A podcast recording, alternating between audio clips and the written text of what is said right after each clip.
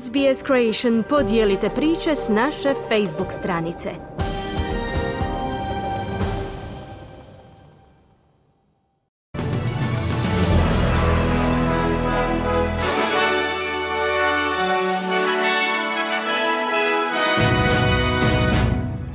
U današnjim vijestima poslušajte.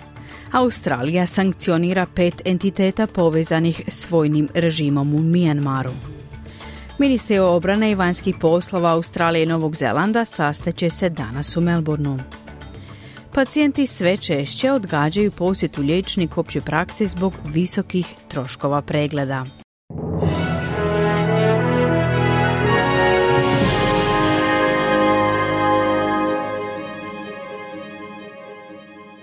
Slušate vijesti radija SBS na hrvatskom jeziku, ja sam Mirna Primorac, započinjemo vijestima iz svijeta.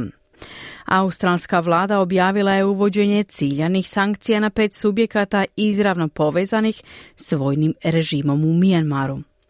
Ministrica vanjskih poslova Penny Wong istaknula je da ova odluka proizlazi iz stalne represije režima nad mjermarskim narodom, eskalacije nasilja te općeg pogoršanja političke, humanitarne i sigurnosne situacije u zemlji.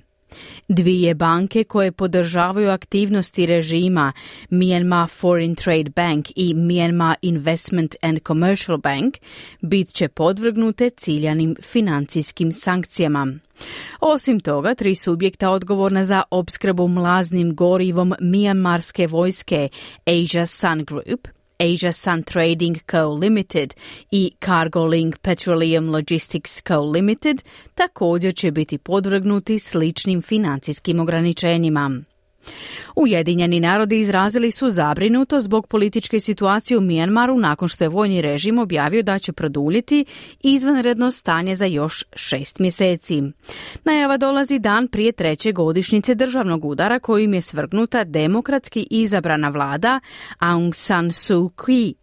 Stefan Dužerik, glasnogovornik glavnog tajnika Ujedinjenih naroda Antonija Gutereša, izjavio je sljedeće. On this somber anniversary, the Secretary General underscores the urgency of forging a path forward, a democratic transition with a return to civilian rule. The Secretary General condemns all forms of violence and calls for the protection of civilians and the cessation of hostilities. Na ovu tmurnu obljetnicu glavni tajnik ističe hitnost pronalaska puta prema naprijed demokratske tranzicije s povratkom na civilnu vladavinu. On osuđuje sve oblike nasilja te poziva na zaštitu civila i prekid neprijateljstava. Inkluzivno rješenje ove krize zahtjeva uvjete koji će omogućiti građanima Mijanmara slobodno i mirno ostvarivanje njihovih ljudskih prava. Vojna kampanja nasilja usmjerena prema civilima i politička represija moraju prestati, a odgovorni za tu represiju moraju biti odgovarajuće sankcionirani, kazao je Dužerik. Vojna hunta je opetovano produljivala i izvanredno stanje od preuzimanja vlasti 1. veljače 2021. godine, a nakon sukoba između vojske i građana za demokraciju koji su uzeli oružje u ruke, kao i paravojnih snaga etničkih manjina. Danas će se u Melbourneu po prvi put sastati ministri obrane i vanjskih poslova Australije i Novog Zelanda na inauguracijskom sastanku australsko-novozelandskih ministarskih konzultacija. Novi Zeland će istražiti mogućnosti jačanja vojnih veza sa Australijom, Sjedinjenim američkim državama i Velikom Britanijom tijekom ovog susreta. Na dnevnom redu su također problemi u Pacifiku, širem indopacifičkom području te rastuća kriza na Bliskom istoku. Pacijenti sve češće odgađaju posjete liječnika opće prakse zbog visokih troškova pregleda. Unatoč tome što sve više klinika nudi pacijentima usluge besplatnog pregleda, odnosno bulk billinga.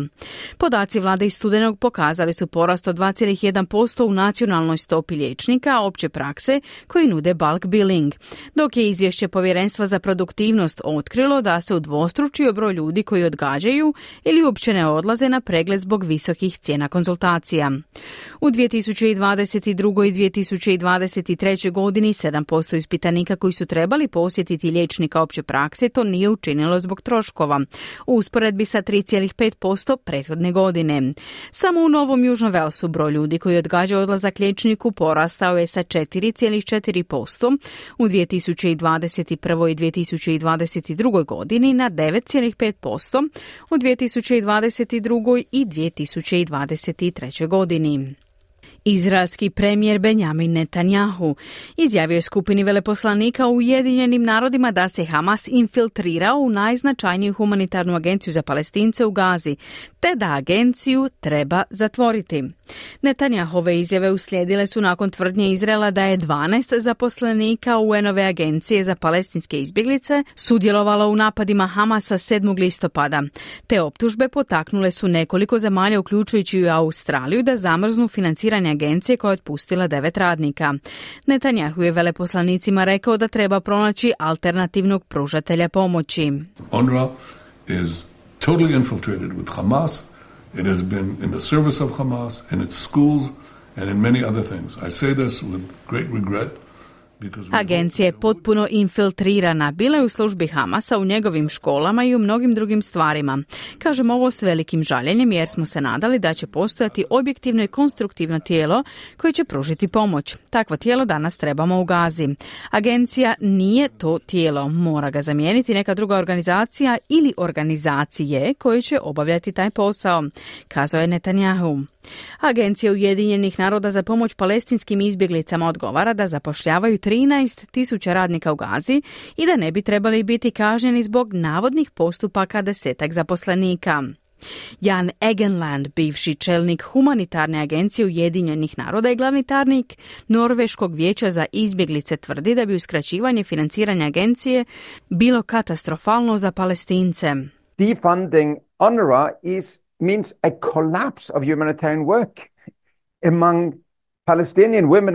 Uskraćivanje financijske podrške Agenciji Ujedinjenih naroda za pomoć palestinskim izbjeglicama značilo bi potpuni kolaps humanitarnog djelovanja među palestinkama i njihovom djecom u trenutku njihove najveće potrebe, dok su izloženi nemilosrdnom i neselektivnom bombardiranju uz vrlo ograničene kapacitete za pružanje humanitarne pomoći, kazao je Egeland.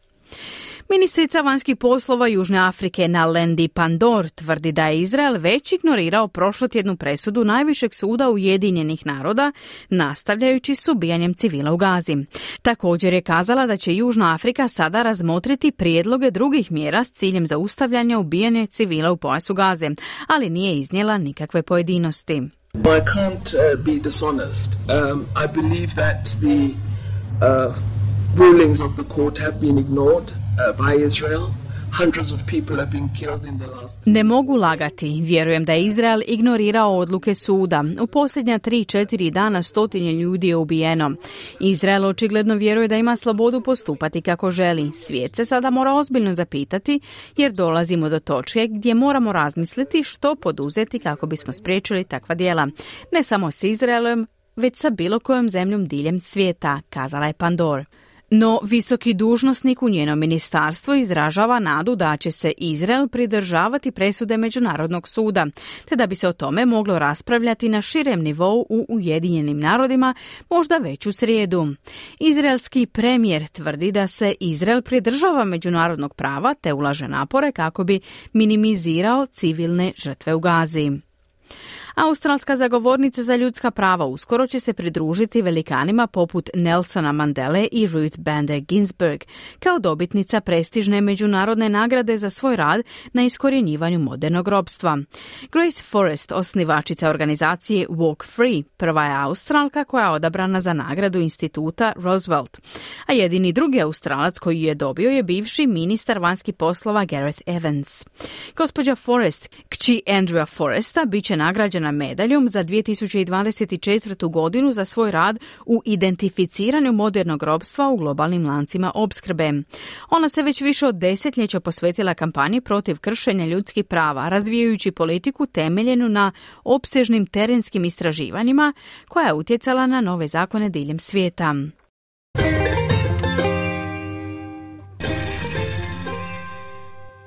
Danas jedan australski dolar vrijedi 0,66 američkih dolara, 0,57 britanskih funti te 0,61 euro. I na koncu današnja vremenska prognoza za glavne gradove Australije. U Pertu se danas očekuje sunčano vrijeme, te maksimalna dnevna temperatura do 39 stupnjeva Celzijusa. U Adelaidu sunčano i temperatura do 28, u Melbourneu pretežno oblačno, temperatura do 25, u Hobartu je danas moguća kiša i temperatura do 23, u Kamberi umjereno oblačno, temperatura do 31, u Sidneju pretežno oblačno, temperatura do 28, u Brisbaneu pretežno oblačno i temperatura do 31 i u Darwinu se danas očekuje kiša, te maksimalna dnevna temperatura do 31 stupanj Celzijusa. Slušali ste vijesti radija SBS na hrvatskom jeziku. Za više vijesti posjetite internetsku stranicu SBS News.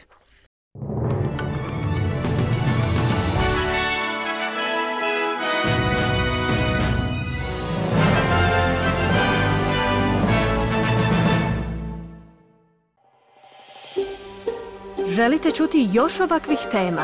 Slušajte nas na Apple Podcast, Google Podcast, Spotify ili gdje god vi nalazite podcaste.